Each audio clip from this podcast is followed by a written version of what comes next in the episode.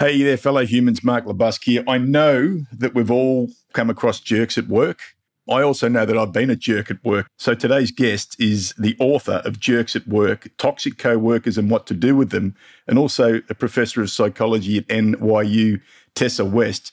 Fun, adventurous, cheeky, and an open book is my first impression of Tessa, but I'm going to leave it at that and have a listen. You will be blown away with how amazing Tessa is. We'll catch you at the end. Life can get pretty complicated. In the Simply Practically Human podcast, Mark LeBusque talks to incredible humans to see the way forward more clearly through the complexity in the world and in our heads. Let's get ready to thrive. I am delighted to be joined today by the Professor of Psychology at NYU and author of Jerks at Work, Tessa West. Tessa, thanks for joining me. Thanks so much for having me on the show. I think this is going to be a lot of fun. I've really looked forward to this one because I, I follow you a bit. I've become quite a fan of not just you on LinkedIn, but also Instagram as well. And, and lots of the posts that you put up about what you're doing with your, particularly with your family. I love to see what people are doing outside of their work, as we as we call it. Yeah. We're going to talk about jerks at work today, and let's start with first impressions. Now, this might, I don't know if this is a tough one for you because I'd follow you quite a bit, but I'm going to ask you your first impressions of me. Super organized, super on the ball, and very friendly. Wow, wow. So it's not very often that people actually come to me and say, I have an idea of what I want to talk about. I'm a I'm a big fan of where I'm at in this process of, you know, coming up with this some questions. And then I really like how you have kind of a personal and professional angle. So you seem pretty balanced of a person. You're not like just work or, or you're like just play, but you like a nice, healthy balance between the two. That's my first impression.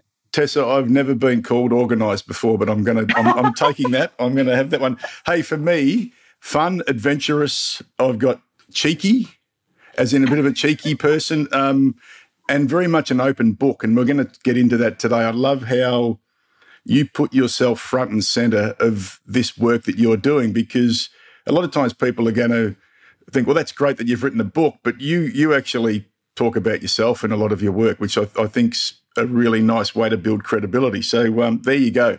Yeah, I definitely am cheeky and I definitely am all out there. So feel free to ask me any questions that um, other guests might feel are too personal. I'm happy to open up. Well, don't you worry about that. I'll certainly go to those places. so let's kick off with a bit of the backstory because I love the listeners to find out about the human being and what got you to where you are today. But let's hear about early days. Tell us about the Tessa West story. So I grew up in Southern California and I grew up with a mom who worked in special education and a dad who is in and out of construction jobs. So, a really loving family, but a really kind of unstable financial family. And I think I learned a lot about what it takes to actually have a career that lasts a really long time where you're not getting fired from jobs or you're not leaving pissed off, which I saw a lot going on in my family. And I actually got my first, I've been paying into the tax system since I was about 15. So I got my first job when I was 15, and I've been working ever since. And I think when you grow up with a lot of financial instability in your household, you have a job early and you're expected to actually help pay the bills, you know, starting in high school. And I had at 1.7 different jobs in college. And I've had just a ton of different kinds of jobs that I think as an academic is a little bit unusual. I've you know, sold shoes. I've worked in a video rental store. I've wrapped Christmas presents. I, have done all the things that introduced me to the various forms of work jerkery that I think actually kind of gave me a unique perspective. And I think I also have a, a very sensitive family. A, a, lot of people have, you know, anxiety issues in my family. Yep. My mom was constantly crying on the couch, like, so and so is so mean to me. And my dad was a military guy. So his answer would just be like, suck it up, tell them to F off. And I just saw how these strategies didn't work. And then people would hide and be really stressed out all the time or end up in like this big screaming matches. And so, I mean, not to put my parents under the bus, I love them very much, but I did grow up watching a lot of bad strategies of how to deal with these things. And then if you don't deal with these things, what this does to your family. You know, so when I went to college, I started studying things like stress contagion and emotion contagion. And I really saw how if you have a really bad experience at work or, you know, in the classroom or wherever, you bring that stuff home and it affects your kids and affects your spouse. And so I became really kind of obsessed with understanding that. And that's really why I, became a social psychologist. You made the point about when you don't deal with it. And, and a lot of times, we human beings, you'll know much more about this than me. We human beings practice the skillful art of work avoidance. We just let it sit there and we look away from it. Why is it that we just let this stuff play out, but we continue to just carry the stress that goes with it? So I think there's kind of a few things at play. The first is a lot of us are raised to believe that this is just part of what being a grown up is, that you should just suck it up. Yep. We don't get to pick who we work with. At least that's how I was raised. I think this kind of younger generation entering the workforce is very different about this. But I was raised with people, bosses will yell at you, people will be jerks. Suck it up. This is not like these aren't your friends. So you shouldn't allow it to affect you. So we have these misperceptions of, of what things actually affect us. And then I think on top of that, we don't learn conflict management strategies. Yeah. We don't learn them with our spouses, with our kids. We certainly don't learn them at work. And at least where I work with, if you're getting some kind of conflict management training, it's because you've really screwed up. Like HR's called you in, you're about ready to get fired. You have like weekend conflict management school. it's not, you know, something that all of us learn. It's a punishment of some sort. It's something that we carry with shame. And, and I think that's really harmed a lot of us because we end up just avoiding the conflict or trying to suppress those emotions, telling ourselves none of this matters. And it really does. And eventually we'll bubble up and it'll affect things. So I think both of those things are at play. And we don't have the strategies. I mean, some of us go our whole lives without learning how to give upward feedback that's negative to a boss or someone. You know, how to tell someone that you're unhappy at work and you know, that's why there's all these advice columns where people write in and they're like, so and so gave me the side eye and they unfriended me. What do I do now? we have no idea. I'm, I'm in the C suite. What do I do? they unfriended me. You know, it's like shocking, but it's really common. I love the idea of um, the training as punishment because just think about the mindset at that stage. That person's well, laying in the fetal position in the corner of the room, sucking their thumb, and and then we say, now we're going to train you on how to do this. Well, I, I don't think the mind mindset would be there. I saw one of your posts this morning. You commented on an article that was written, and you talk about the fact that we're going to talk about jerks at work now. Is that you were one?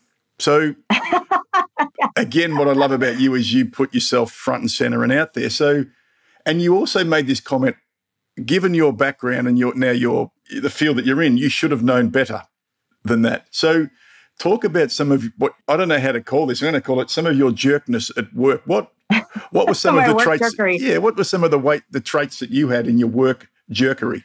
You know, the, the ones that I know of, and let's just say that we all probably have a bit of a glacier problem when it comes to our work jerkery. The stuff we're aware of is a tiny piece of our actual um, work jerkery, I think. So I think it's really important that we're honest about this. And one of the reasons I wrote the book and I talked about in that um, interview was that I was in charge of something. I was in charge of an office move at NYU. And people were just resistant, didn't want to do it, even though the building was nicer. We were going to the part of the building.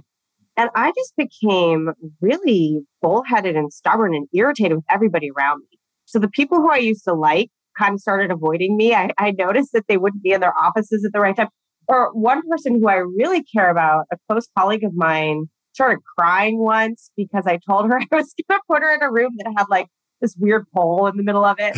she wants to be in a room where in the middle of it is like this huge pole.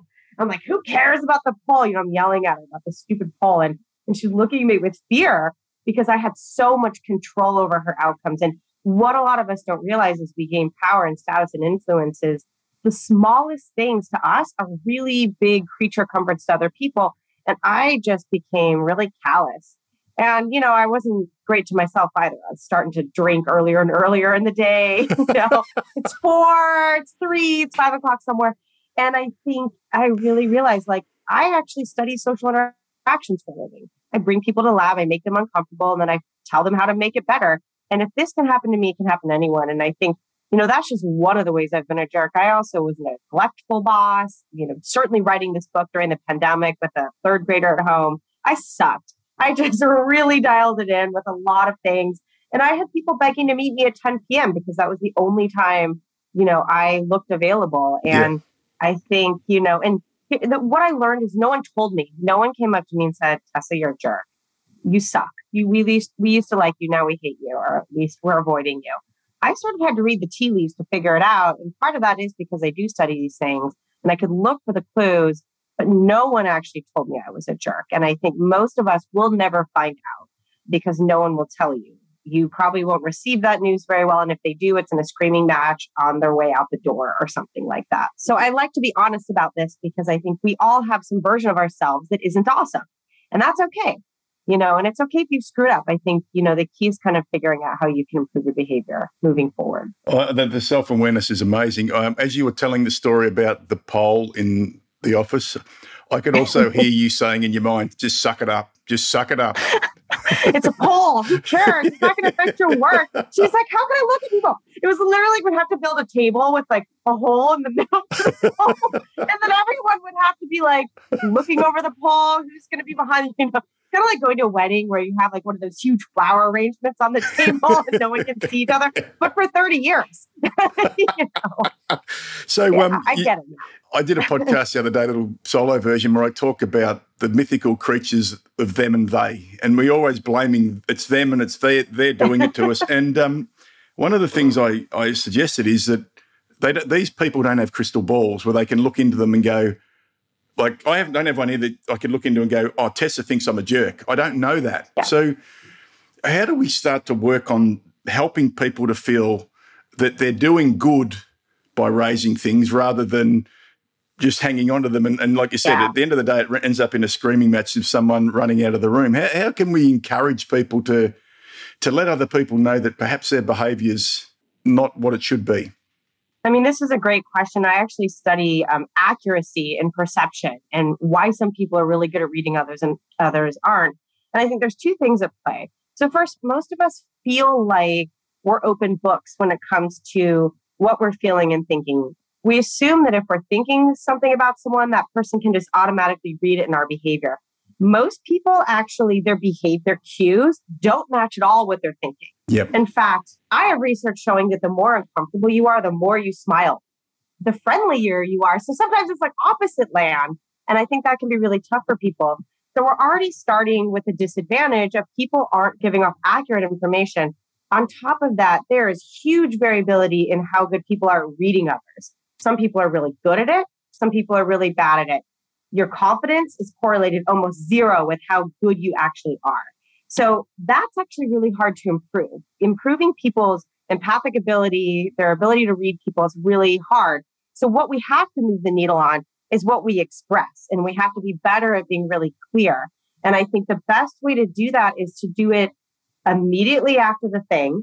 So if someone says something that hurt your feelings, maybe they interrupted you or they cut you off or they stole your idea or restated your idea in a better way and then they got credit for it we have to say something immediately after the event occurred so that it's specific. So the key here is that our behaviors are really titrated to, to specific moments, not to our feelings and not to broad generalizations. So kind of like you wouldn't wait to tell your spouse you're a slob and you don't do anything because they they didn't empty the dishwasher, they didn't pick up their socks. You would say you didn't pick up your socks. And the same is true at work. You would say, you know, when you interrupted me, you might not have realized this, but I felt like I didn't get a chance to kind of finish what I said. Do you mind in the next meeting if I open by saying X? So you you also need to give them an out and you need to give them a way of fixing the situation. So don't just complain, but solve. And I think, you know, in general, being solution focused is much better than being problem focused. It actually helps you gain status and influence too. So that's kind of a side bonus. But by being specific, clear communicators, it's less threatening, it's more bite sized, and you're less likely to offend someone because you're not actually commenting on their personality.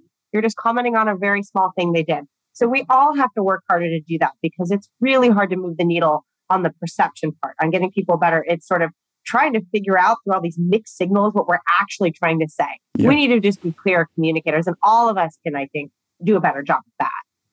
I wonder why I thought of this when you were talking about immediate feedback and specific, I thought straight away of one of my least favorite things called a performance review, where managers yeah, managers hang on to things for three months and they don't have anything to say. So it's like, oh, by the way, Tessa, your communication's not that good. And you're like, what do you mean? Oh, well, three months ago, and, and all of a sudden we then end up in like I call it a shit fight. That's what it ends up being. Yeah. So, so Yeah. I love that idea, being immediate with your feedback, being specific about it, and yeah, put your socks into the wash basket rather than leave them on the floor where the wash basket fairy turns up and puts them in there for you. I love that. Yeah, exactly. Definitions of the jerk. So I've, I've written some things down that I looked at because I wanted to put a bit of spice into it. Annoyingly stupid or a foolish person, cruel, small-minded, and unlikable. Not not very favourable definitions. What's your definition of a jerk? You know, this is a real struggle for me because I felt very ambivalent about the title. It went through various iterations and we landed on jerk because it's not a swear word. Yep, yep. That's really how we got there. You can imagine the other versions that had. You know, I think jerks get a bad reputation. Maybe I say that because I see myself as one sometimes. I think not all jerks are actually trying to destroy you. A lot of them are accidental jerks, but the jerkery, the labeling is in the receiving end. So it's the person on the receiving end of the behavior who sees you as a jerk. Maybe you don't see yourself as a jerk. Maybe you're a micromanager who cares about detail or, you know, whatever. But you're labeled as that because your behavior is harmful to another person in some way, regardless of what your intentions are.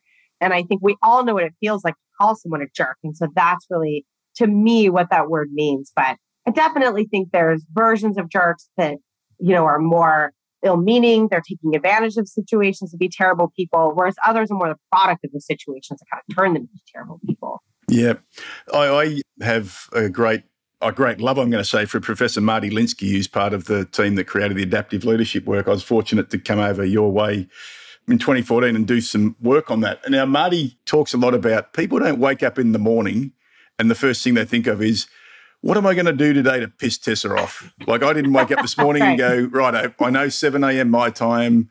I'm going to be an ass. I'm going to see what I can do to really knock Tessa off her game today. I wake up going, I can't wait to have this conversation. It's going to be fun.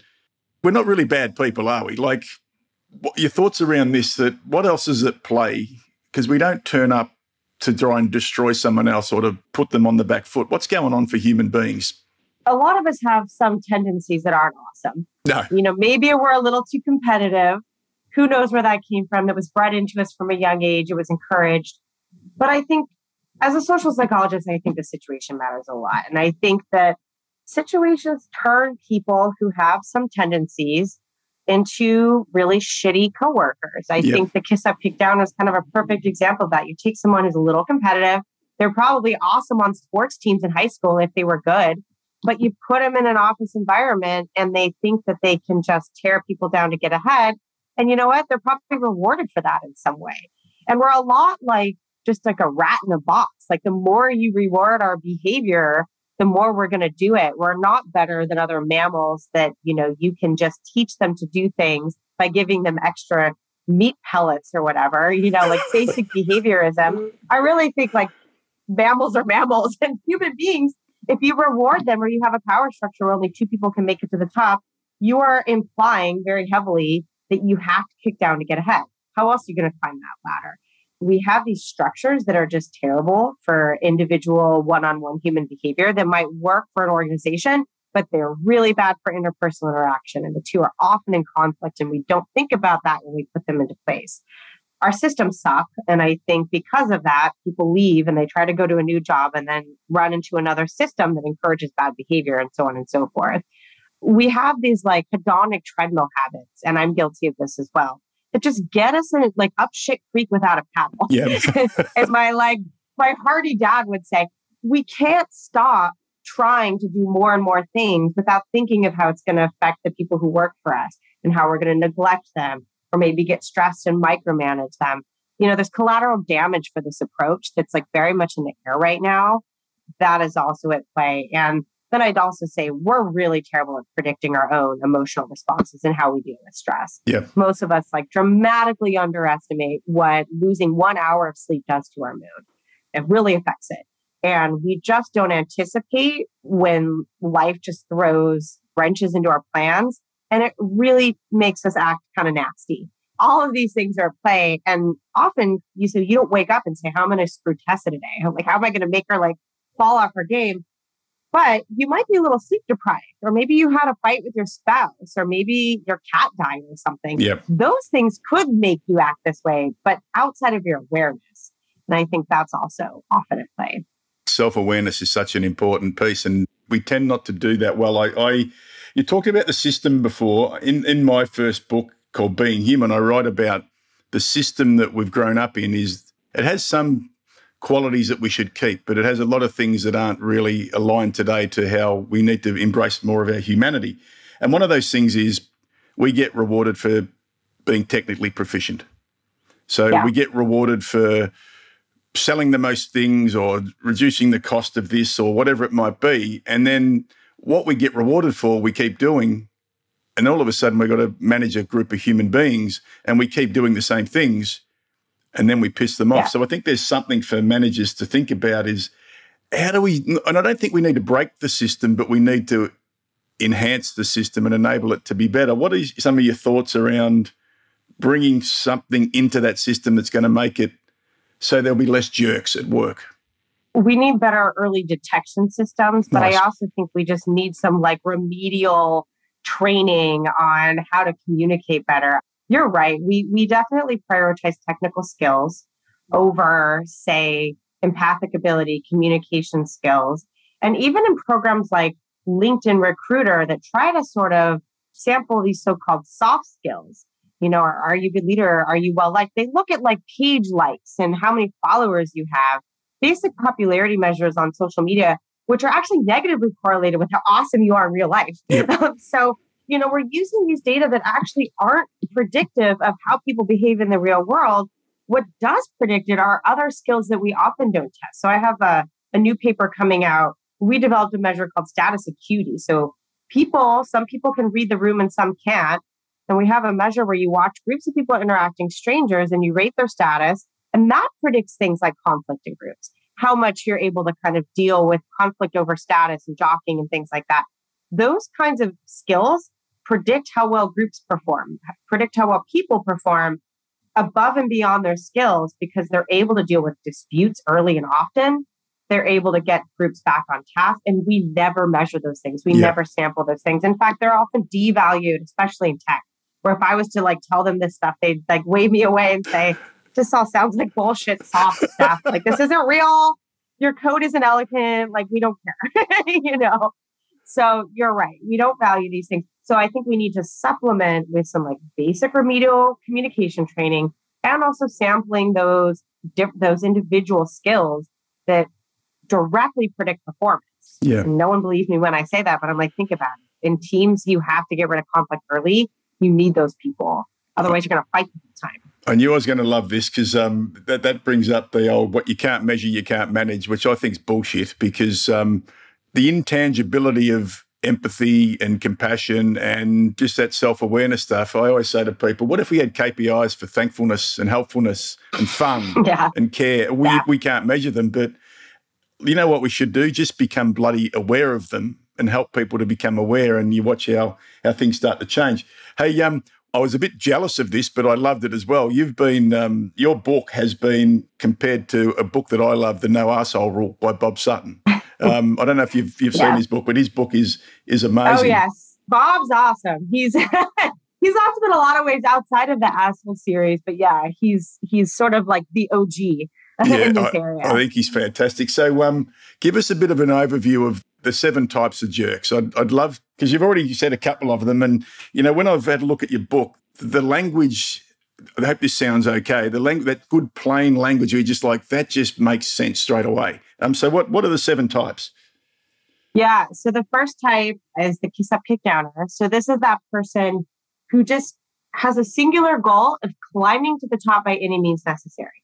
And if that means destroying the people around them, often through subtle insults or, you know, subtle acts of humiliation, that is what they'll do. And they're infuriating because the boss loves them. They're really skilled at their job. They're, yep. they're quite good at their job. The next is the credit stealer. And I think we've all felt at some point that we didn't get credit for our work. The really insidious type I talk about is the wolf in sheep's clothing. They're the friend, often actually the boss, who sort of waits for you to step away. They take credit for your hard work or your good ideas then they'll also kind of grant you credit here and there to make it look like they're a good team player. So they're very good at impression management. Then we have the bulldozers. So we all learned this person during the pandemic. Um, they're kind of in the moment one talks over everyone. They have no inner monologue. They, you know, take up all the oxygen in the room. But the kind of more frustrating, dangerous one is the power player who will go behind the scenes to kind of crush whatever you and your colleagues or group are trying to do by questioning the process, not the outcome. Yep. So they'll, yeah, they'll say, oh, there, the vote wasn't clear. No one knew what we were doing, you know, that kind of stuff. Um, then we have the free riders. So this is a very common type of jerk. I, I talk about oxen in the book. Non-humans as well do this. So free riders, they're experts at doing nothing and having the veneer of work and getting away with it. They're often very charismatic and well liked and friendly and attractive and all those kind of fun things that we like that, that aren't actually useful at work. And then we have micromanagers. So this is the most common form of management, not jerk management, but just all management. Yep. And I think you referenced this before. Micromanagers have a lot of technical skills. They have always been good at their job, so they've been promoted to leaders. But for them, everything's equally urgent and everything's equally important. So they don't really know how to balance those two. Um, then we have the opposite side of that, which is the neglectful boss. So these folks tend to disappear for long periods of time, show up, freak out because they've been out of the loop, you know, be really authoritarian in the moment, tell you to make a whole bunch of changes and then disappear again. And often they're micromanaging someone else. You know, while they're ignoring you, they're micromanaging someone else and, you know, they go between people and in your own timeline of a relationship, you'll get both of those sides. And then we have the gaslighters. So these are the scariest jerks. They tend to be pathological liars, but they lie to deceive on you know a very grand scale. They're building an alternative reality for you. And it's usually motivated to keep you quiet for some reason, either because of their own ethical behavior, because they can't actually get anyone to work for them. So they mm. have to sort of keep you private to them. And they cut you off socially. And that's kind of their signature move is to isolate their victims. Now, just for the people listening to this at the moment, I'm going to ask you a question. When you were listening to those descriptions of the seven types of jerks, listeners, were you thinking about somebody else or were you thinking about yourself? I think you should think about yourself because I think this is where this work starts is when we know I used to call myself I was bad mark and good mark. So when you were talking about that person that didn't care who they climbed over, mid 20s mark over promoted way past his level of competence just wanted to get to a title before he turned 30 and got there, but left a trail of destruction. Now, back then, I wouldn't have given a shit about that. But now, when I look back on it, I go, oh, what an ass that I was back then. But I, I didn't really care. So, listeners, think about it. Are you thinking about them and they, or are you thinking about yourself? Hey, do you have a favorite? Ooh, the nearest and dearest to my heart is the Kiss Up Kick Downer because when I sold shoes at, at a high end shoe store, that person really made my life a living hell. And I'm glad that I can now monetize my pain by writing about him. Oh, I love it. I, I have a really kind of visceral response because I was young. I was, you know, 19. I had no idea that someone would try to destroy me to sell shoes, but that person made thousands and thousands of dollars more than me. So there was a, a bottom line. So that person I really feel close to just in terms of like the trauma that they trigger when I wrote about them. But I also feel like I can relate the most to the neglectful boss. So yeah. I'm very hands off at work. I wrote the neglectful boss, very much keeping myself in mind, knowing that when I get stressed out, my tendency isn't to be anxious and, and to double down on people. It's to like turn it all off and go watch Netflix for 14 hours or something you know, when we get overloaded at work, a lot of us fall into that. And then I freak out and I'm like, what's going on? You know, and everyone's like, we haven't seen you in two months. Chill out. So, you know, that one is my dark, that's my dark passenger. it's like Dexter language. But um, when you go to the 14 hours of Netflix, Tessa, what are you watching? Oh gosh, I like a lot of true crime. Yep. I mean, I watch it all. what did I just finish watching? Um, this really cute romantic comedy on Netflix. It's like 100% fresh right now. It's like queer love story, high school kids. I watch that, but you know, I'll watch anything with dragons and gargoyles that involves like no remote resemblance to anything in my real life. escapism. so tell us about give us give us a few tools and tips on how to how to deal with the neglectful boss. Because when you were when you were saying that, I was like, people must be wondering which Tess is going to walk through the door. It's like, wonder which version's turning up today. I'm, I'm yeah, I bet you there's plenty yeah. of different versions and be like, shit, I wonder who's turning up today. How, how can people first of all, get in their mind, first of all, this isn't a bad person. It's just, that's just how they are in that time. But what's some of your wisdom on how to deal with that? So I think, and these are the tricks that actually worked on me Yeah. that I teach people to work to try when I become neglectful. If this feels like you, one of the biggest barriers to getting stuff done with people is scheduling it. So, really simple things is I have separate calendars for different groups of people in my life that they have just specialized access to. And instead of doing back and forth with sort of everyone, all 50 people in my life, I actually have these kind of subgroups, a little like you have like subgroups at work that have access that they can kind of just sign up and there's no back and forth.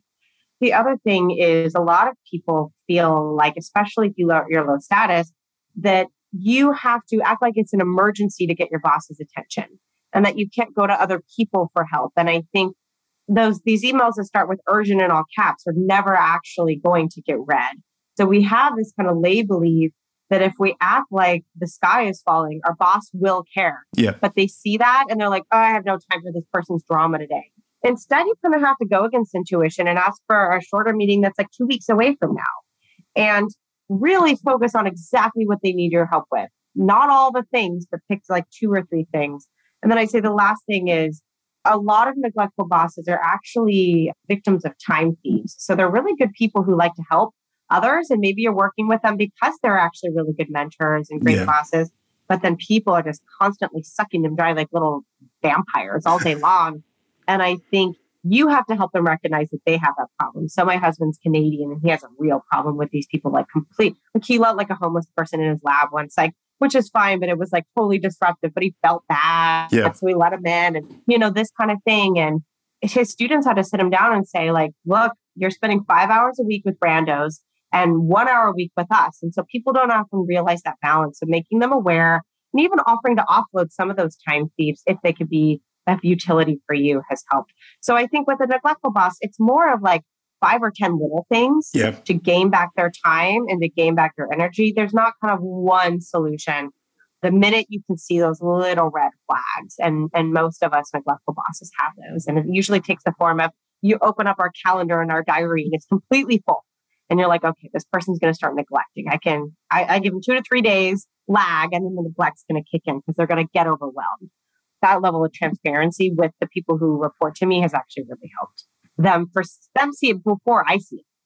You talked about this before solutions, coming up with solutions, like not looking at the person as an ass and a neglectful thing, but going, hey, how can I help that person? And sometimes, I guess, when we're reporting to somebody, we can feel a bit helpless with that because the hierarchy says that they'll come up with the answer. But I, I love how we're not writing them off. We're actually trying to come in and help them to see perhaps what they can't see or what they can see, but they look away from. I love that. Simple, complicated, complex. I, I'm a pretty simple sort of a human being. So I, I maybe I'm too simple. And I think we should just not try and overcomplicate things. I know there's a lot of complexity because we're human beings and and all that sort of stuff, but I'm sure in your work you've had a bit of a look at this.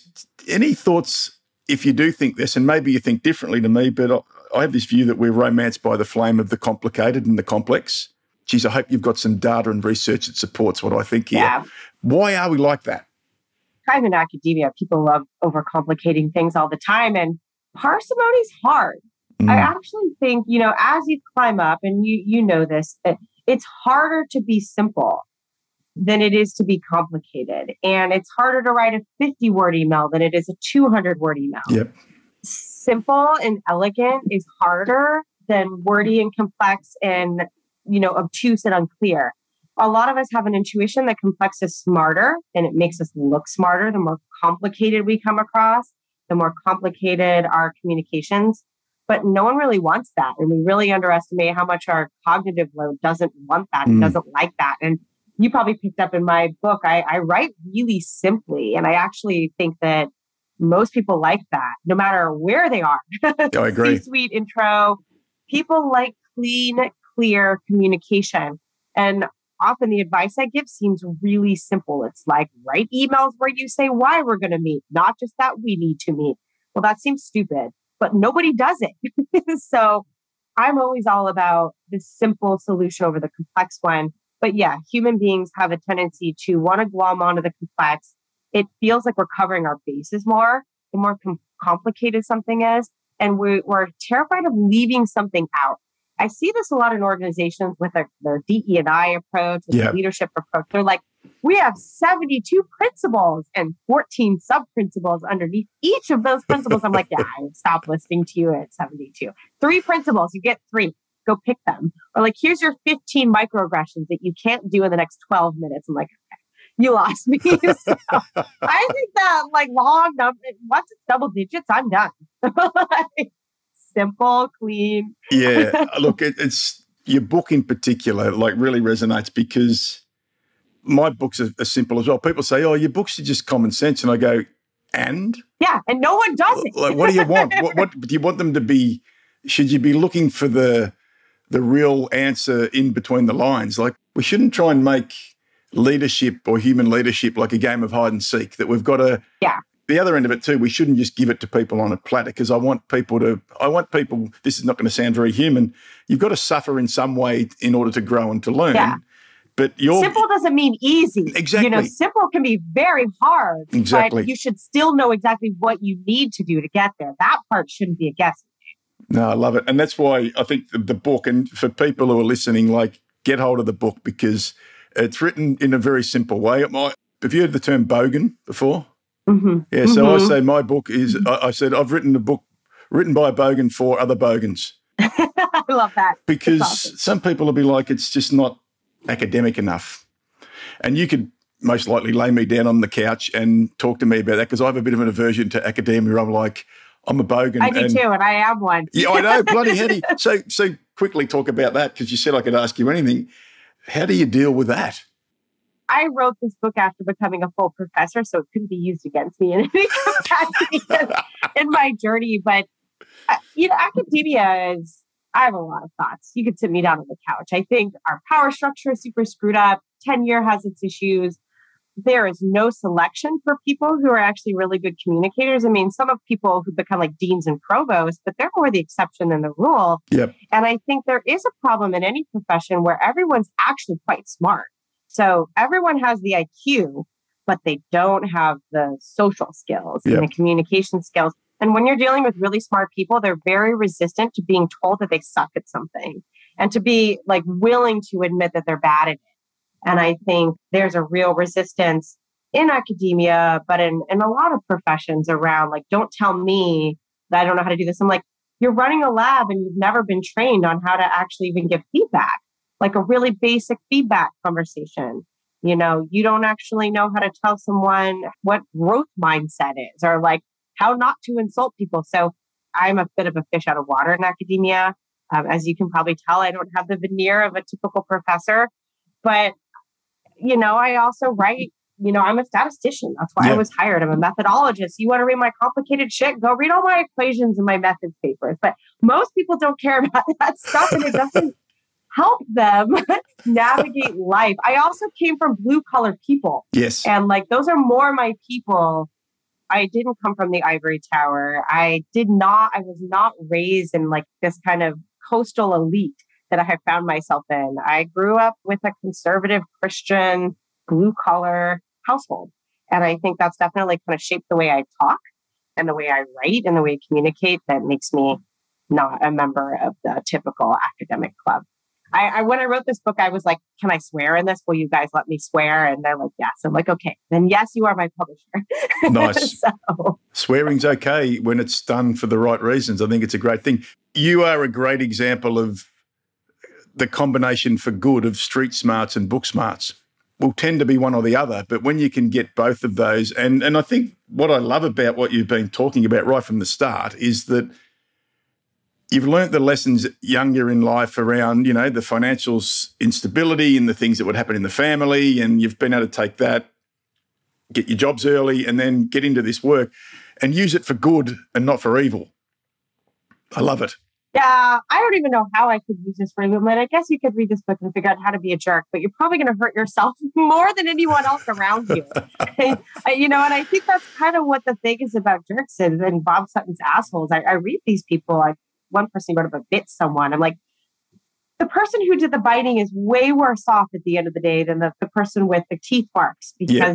They're never going to get hired again. They're going to get blacklisted from everywhere. You know, this person's a biter. Like on their, it's just, I don't, I don't think our bad behaviors actually serve us well, and I think it's actually really hard to be a successful evil person unless you have a lot of money, like insane amounts of money. then you can be a successful evil person. But the rest of us, we're just gonna like get punished for that. you know, it doesn't behoove us to be that way.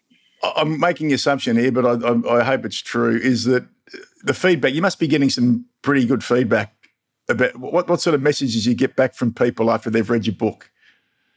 Yeah, it's so interesting. A lot of people are like, I had trauma when I read your book. You brought 20 years of my life. Thanks for that. Oh, no. the end No, I mean, I think people feel like the strategies are doable. Yeah. That they're not easy. I don't want to paint this picture that you can just solve all your problems in a day. And if anyone promises you that, you shouldn't believe them. It's like a diet book. You can't like just solve it all with a juice cleanse or whatever but they feel like these things, even for people who are shy or uncomfortable with conflict, are actually doable and they can try them. And Good. I think that's kind of like the best feedback I've gotten, or at least the best positive feedback. Of course, there's always negative feedback. She doesn't know what she's talking about. You know, that always happens when you're an author.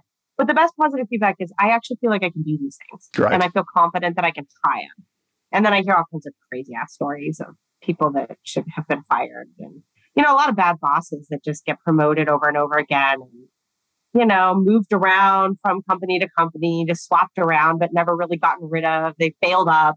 So that's the main type of jerk people like to talk about. I love Their it. evil boss. So where can people get hold of the book? And if they want to connect with you, and we don't want to, um, don't connect with Tessa because she might become neglectful Tessa and she won't respond to your requests. But uh, when she's in that little window where it's not good. like that, I'm, i know you're very good. So where, where can where can people get your book, Tessa, and where can they connect with you? So you can go to tessawestauthor.com and there's a link on there to buy the book. It will work in whatever country you're in. It will take you to a retailer. You can also take my quizzes on my website and get feedback if you're in, into that sort of thing.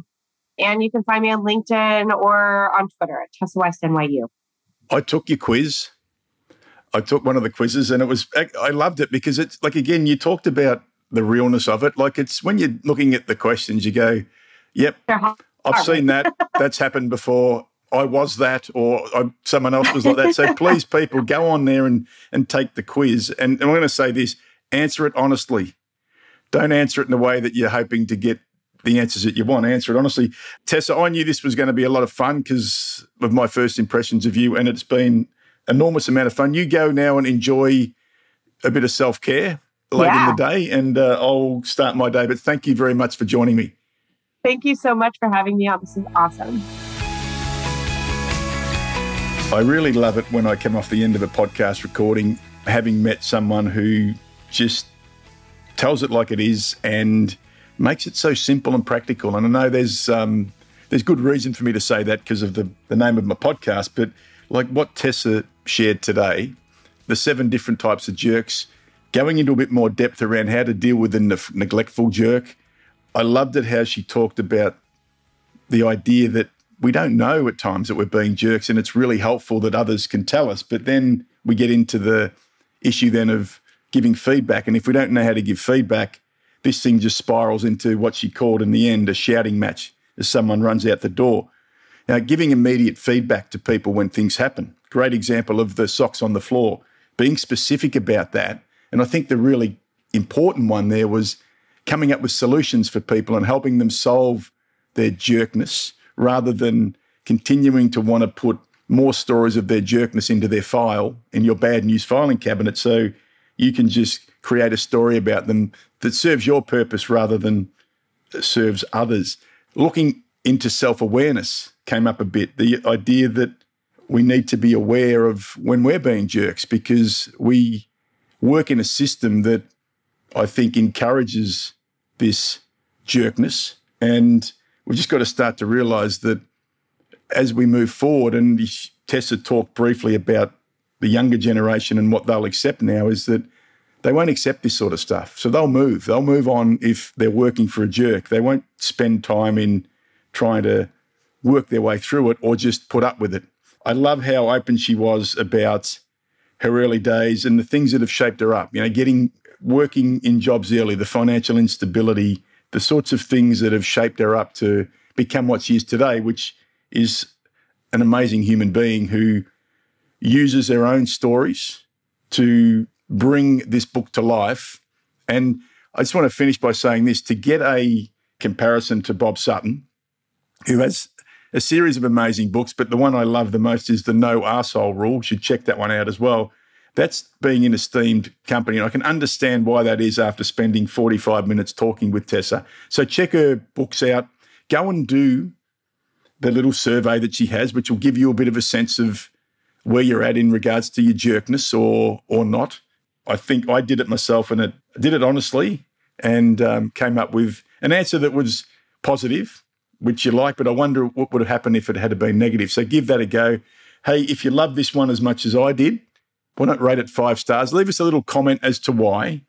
If you liked it, share it with your friends. If you know some people who could really benefit from looking into whether or not they're one of these seven types of jerks, please share it with them. Encourage them to get hold of the book, take the survey as well, and just have a good look at themselves in the mirror. But until next time, let's keep it simple keep it practical, and keep it human. Bye for now.